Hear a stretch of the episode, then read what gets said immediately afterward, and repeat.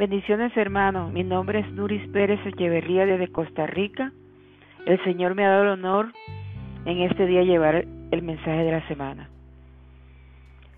Y se titula Permanecer en mí. Y leemos Juan 15, 1, 17. En este mensaje nos habla el Señor sobre llevar frutos. Y Él dice, todo pámpano que en mí no lleva fruto, lo quitaré, y todo aquel que lleva fruto, lo limpiaré. Él quiere, hermano, que llevemos frutos en nuestras vidas y permanecer en Él como cristianos que somos. Una de las razones por la cual tantos hijos, hermanos, siente dolor por este método que dice el Señor de cortar y limpiar es porque a veces no hemos alejado de sus caminos y de su compañerismo con Él. Por eso necesitamos la palabra de Dios para limpiarnos constantemente.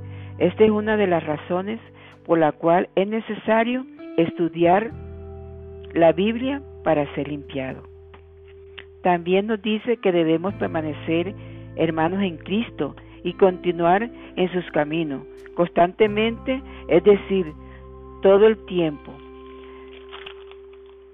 guardando sus mandamientos y confesando nuestros pecados, para así llevar muchos frutos.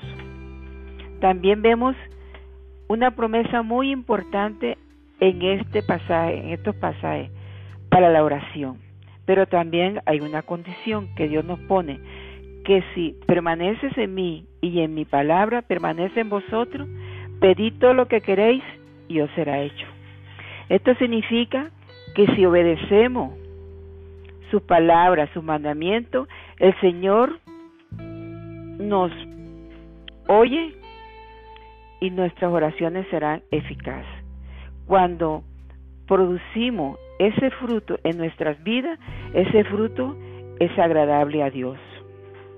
También, hermanos, aquí nos dices que en estos pasajes que debemos permanecer en su amor, porque la verdad, hermano, ese amor se produce en nuestra vida cuando tenemos una firme relación con Jesús, porque Él nos, nos eligió y nos amó porque el propósito de nuestra vida y el llamamiento que tenemos, Él dice que llevemos fruto y mucho fruto, y que esos frutos permanezcan en nuestra vida para que así Él se glorifique en nuestras oraciones y en todo lo que hacemos. Gracias Padre por tu palabra. Te bendecimos y te alabamos, te adoramos, te glorificamos y te damos a ti en este día el honor y la alabanza porque Señor, solo tú la mereces, Padre. Y yo te pido en el nombre de Jesús que bendigas a todos mis hermanos en este día y que cada cada y que la, familia que ellos representen sé tú, Señor, guiándolos y guardándolos.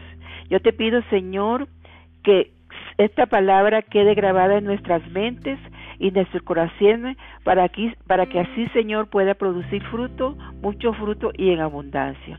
Muchas gracias, Señor, por este día. Te bendecimos de nuevo porque tuyo es el poder, tuyo es la honra, tuyo es la gloria, en el nombre del Padre, del Hijo y del Espíritu Santo. Amén y amén. Gracias familia, gracias hermanos, para una nueva próxima mensaje. Amén y amén.